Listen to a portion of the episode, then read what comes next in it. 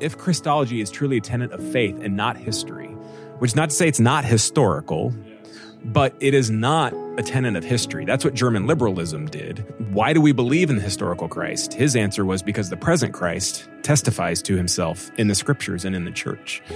And therefore, we do reflect on the historical Christ, but methodologically, if you start with the historical Christ, then there's always the danger that you're actually doing history and not theology informed by faith.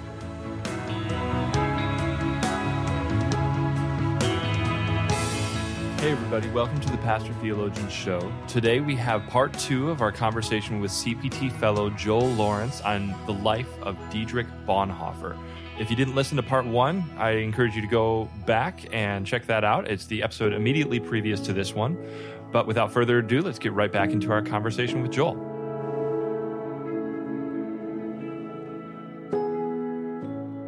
So, Joel, I think a, a, lot of us in the evangelical world appreciate Bonhoeffer for the devotional things, yeah. but also because of the political philosophy and yeah. activism. Yeah. That is connected to what you're saying, isn't it? A, a more uh, embodied, earthy, gritty view of reality and of life. It is. That, that, it is. That leads you into being engaged with, concerned with political reality. The life of the world around Is that you. right? Yeah, and very much as Lutheran theology leads in that direction. Lay that out for us. Uh, so the Lutheran, um, the Lutheran theology of the two kingdoms, Mhm. that God rules the world through the way that Luther talks about it, rules the world through the, the church with his right hand and the state with his left hand. That that the state is a part of the outworking of God's plan, and so we ought to be concerned about about the state. Now, I think Bonhoeffer also starts to realize the danger of that that emerged in the 1930s Yes. is that that can become too distinct and you have two different spheres and the church is about the church sphere and the state is about the state sphere and one of the reasons Bonhoeffer believes the church didn't do its job in the 1930s was because the Lutheran theological inheritance didn't give it a category for understanding what happens when a madman like Hitler becomes the head of the state how do we interact with that as the church? And in the German way of thinking, the only way that you can, or, or the way that often it was it was understood, was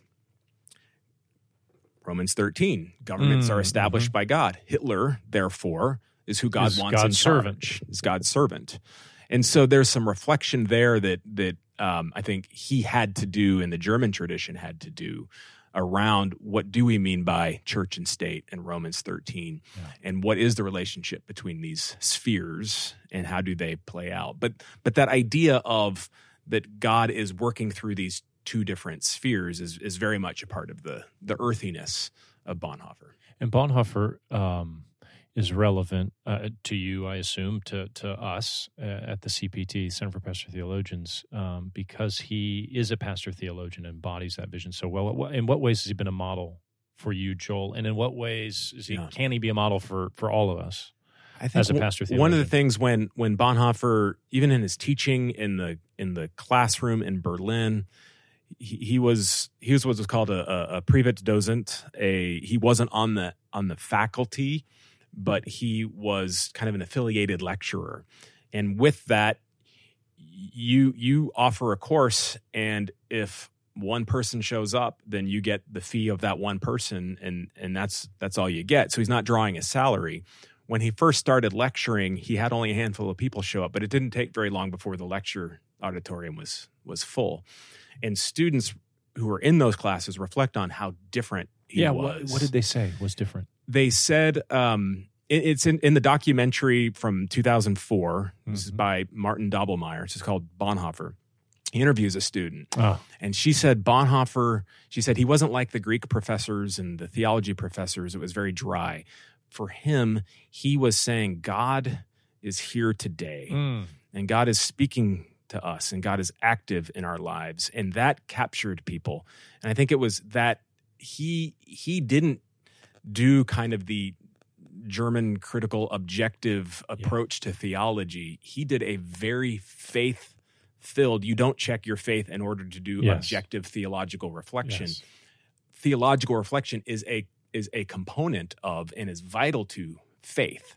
Hmm. And so I think he had a view of what doing theology is that was just very different than than the typical German Enlightenment theological tradition of the time. hmm Then when he preached, people were captured by the vitality of his preaching, not the showiness of his preaching. He wasn't a showy preacher. But he believes There was things. li- This is reality he's and there- talking There's life here. Yes. And I think part of that was his understanding of what Barth was doing with word and spirit Okay. and what, what God does as and God he interacted with Barth a bit. Very much, very much. Personally, they got they they knew each other. Mhm. Um, but he he read Barth's theology and and was deeply impacted by Yes. it. And I think particularly on that idea of revelation and and that God uses his word to reveal and that and therefore, you know, in Barth's theology, preaching is an event Yes. of God's self-giving.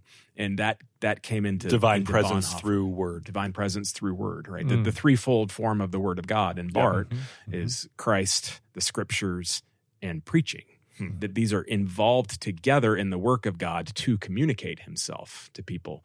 And so Bonhoeffer, with this rich theological notion, I think understands what needs to happen in this congregation is that God needs to speak. God Hmm. needs to uh, uh, uh, uh, show up and appear and, and do his work in these people's lives. And and he did that in a variety of contexts. He one of the things I appreciate about Bonhoeffer is with all of his academic uh, uh, rigor and his his incredible mind, he he taught kids in the uh, liturgy and in the creeds. He he worked kids through these things. And, He in is as places. remarkable as his reputation and legend He is. presents him to be. He is. this, is, this, Yeah. is that right? I, I yeah, I think so, and I think I think, but he's also he's also very human, right? And so there's the Kind of there's the genius There's of- the problem yeah. of hagiography that with Bonhoeffer, Yes, okay. and I think Yeah. some of that part of the the new interest in Bonhoeffer now. There's a new generation of Bonhoeffer scholars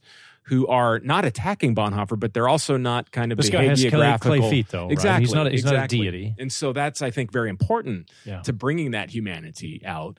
But um, but, he did he did ministry in just fascinating places and was willing to go into these places to do ministry. One of the places where he did work with kids was in the hardest, poorest district of Berlin, Incredible. and and he had gone in there. The the person prior to him had literally died of a heart attack in trying to train these kids. And Bonhoeffer came in there, and within a week or two, he had them. Uh, eating out of his hand, he was telling them stories from the scripture, and there Ah, were more kids coming. And so he, he and I think it's it's a, a testament to his understanding of the the activity of God Yeah. and that that's what we rely upon. We don't rely upon our own insight. We don't rely upon our theological mm. chops. We rely upon the presence of God to do God's Amen. work. Amen. And that's just to underscore, just in my own exposure to Bonhoeffer, which is admittedly, admittedly limited, but something that I was struck by is the breadth of kind of the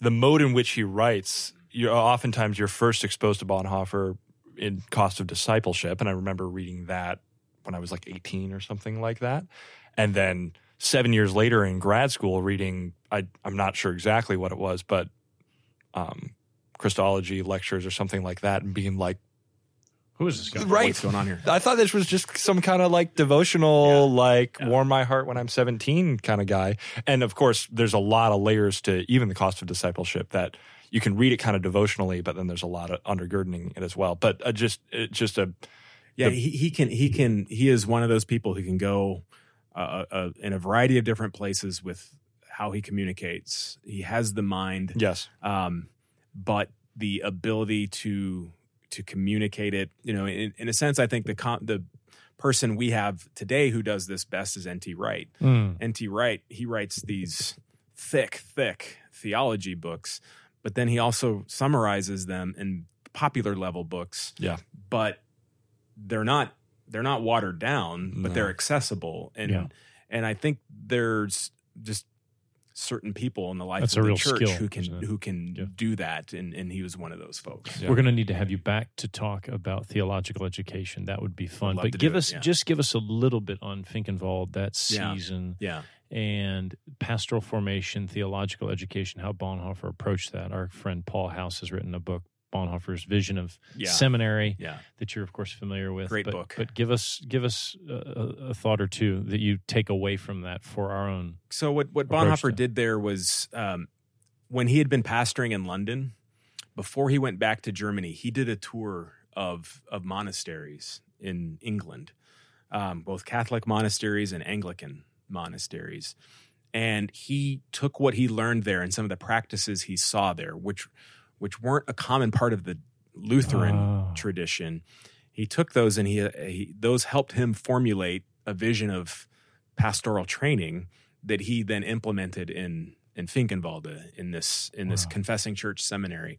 So there was a pattern to the day, right? And one of the one of the things that was going on here is they were literally all living together in the same house. The ordinands that were coming were living in the same house, and so they had the the advantage of a, a deep learning community where they would get up, they would read scripture together, they would eat, they would uh, make their beds, they would study, they would, you know, there was a rhythm to the day.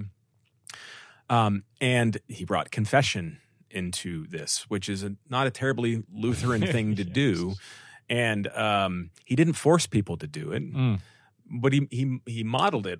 He himself confessed to Abraham Bethge was his confessor. Wow. So he modeled it by doing it himself. And so I think he, he there were and there were concerns in the broader church about what was going on here. It felt too Catholic to Okay. a lot of the a lot of the the upper ups in the confessing church. But Bonhoeffer was convinced that for what he saw coming, which was this World War II is going to happen by the mid 1930s, he's convinced that we're all headed back to war. And he Wow. knows the challenge that that's going to be for pastors in the church. And I think he saw we've got to do something different a substantive formation. a substantive formation in order to place these people in the position where they can pastor and themselves stand through this journey. wow. Um, and uh, many of those who were in, in Finkenwalde actually were killed in the war Oh, is that right? on the uh, as as soldiers. They were drafted and and they were killed. But others had long long church careers afterwards and and uh, attribute. Oftentimes, it was only for a few months that they were there because there were different groups rotating through. Yeah. But they attribute what that experience meant to them in their own formation as pastors. Amazing. Yeah.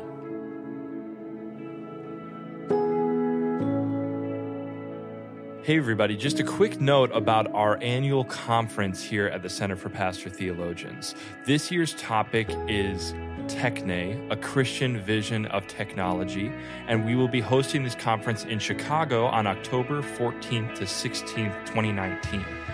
We have a lot of great speakers lined up, including Andy Crouch, Pastor Charlie Dates, Karen Swallow Pryor, and a great lineup of pastors, scholars, academic theologians, and sociologists, as well as tech experts. It's going to be a great set of conversations, and I encourage you to go to our conference website, cptconference.com, to learn more and to register.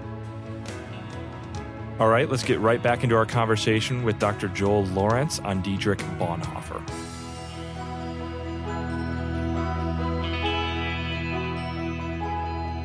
What what has um, been most personally challenging to you about Bonhoeffer? Not intellectually Yeah. necessarily, but but kind of personal challenge. Either his the example of his life, Joel, or an insight that you've personally appropriated. That I think the the what I, I would say what I have most appropriated or most deeply appreciated from Bonhoeffer is this focus on the presence of Christ. Mhm. In his Christology lectures, the way that they're structured, he begins with the present Christ and then goes to the historical Christ Yes. and then would have, but he never finished it, go to the eternal Christ. And that's not common in Christology structure. Usually you begin with You the historical around, Christ and you got to establish all the facts of the historical This guy Christ. Jesus actually existed. Right, right, and- right. And we can, yeah, and, and therefore Yes. we can then think about what it means for him to exist today in the church. He reverses that Yes. and begins with the present Christ. And And in doing that, basically what he was saying is if if Christology is truly a tenet of faith and not history, which is not to say it's not historical, Yes. but it is not a tenet of history. That's what German liberalism did. And it's was not, made it's not an inference of good historical critical no, methodologies. no. It's it's why do we believe in the historical Christ? His answer was because the present Christ Yes. testifies to himself Yes. in the scriptures and in the church. And therefore, we do reflect on the historical Christ, Mm. but methodologically, if you start with the historical Christ, then there's always the danger that you're actually doing history yes. and not theology We informed reflect on by the faith historical Christ, according to Bonhoeffer, as an act of faith. as faith. an act of faith because the present Christ Faith witnesses to himself. Exactly. Marvelous. So I would Marvelous. say I in my own spirituality, Yeah. that um understanding of the presence of Christ and and both as a theological methodology and as a part of my own Mm. spiritual journey, I, I think that's been most impactful for me is the the deepening of my own faith in the active present work of Christ today in in ways that I could theologically have told you before I encountered Bonhoeffer that Christ was alive and was present today, but the actual depth of my own faith in that Mm. has been very much impacted by Bonhoeffer. and and those that have listened to the previous podcast where you narrate your own personal story and how you wrestled with um, uh, the faith early on. I mean, I'm I'm just now seeing. Yeah, I've there's known you well there. and for years, Yeah. but there's a, there's a powerful connection there of Bonhoeffer um, answering help help you help provide you a framework for thinking or for for answering and addressing a deep existential crisis that's part or aspect of your story of faith. Absolutely, for sure. Yeah, Yeah, I mean, in, in in in many ways, I that's where his being a spiritual guide has Yeah. impacted me and and helped me work through um, what's the core of my faith. What what is that bedrock of my faith? for those of us that are that want want some more guidance from Bonhoeffer, Yeah. Joel, in just the minute that we have remaining on this podcast, where, where should we go? Kind of lay out for us the Bonhoeffer curriculum, Sure. or where, where to go, where to start, where to go, With what to read, what to avoid, maybe. I read the first two chapters of Cost of Discipleship, thought it was great, didn't finish it. What else well, should I read? finish it. keep, keep going. Yeah. No, um, I, in Bonhoeffer's work, I, I, as I mentioned earlier, one of my favorites of his, uh, my favorite is Creation and Fall, and I, I And is I- that accessible for for normal folk? it, it's um it, it might be a bit of a challenge it might be a bit of a stretch but it's worth it's worth the work Okay. it's worth the work i would say But a seminary educated person for sure will have no problem. yeah that's fine um in terms of kind of biographies there's the the standard is the Eberhard Bethge, bonhoeffer's best friend and that's big. That's eight hundred pages. thousand pages Oh, 1,000 pages. close to a thousand Is it pages still worth going to? um it is It- what i found What year is that? that was uh that was published in the gosh probably the mid 80s Okay. i think is when that came out um but so it there's what's hard about it is Bethge was so close to Bonhoeffer Right. that if that's the first that you're really reading of him, you just there's you need context. Almost lost you in can the get kind of- trees miss the exactly. You get you're you're too close, and so where's that vista from above that orients? So there's an, an, another biography that's come out in the last couple years by Charles Marsh. It's called Strange Glory. And Marsh is a Bonhoeffer scholar and an excellent writer and tells the story well. Um, there's some some pieces in there that that I think are a bit concerning of what he what he writes on, but on the whole, he's he's doing a he, he's he's written a very good Bonhoeffer Yes. biography that's accessible but also in tune with the scholarship.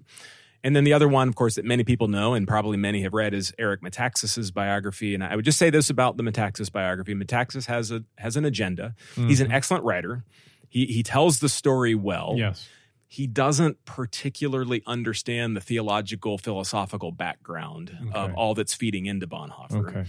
Um, and he is wanting to make Bonhoeffer uh, into something like an American evangelical in ways that Bonhoeffer isn't. Mm. But- Bonhoeffer's a little more complicated. Than A little more so, right, complicated than that. But what I say to people is by all means, read the Metaxas biography.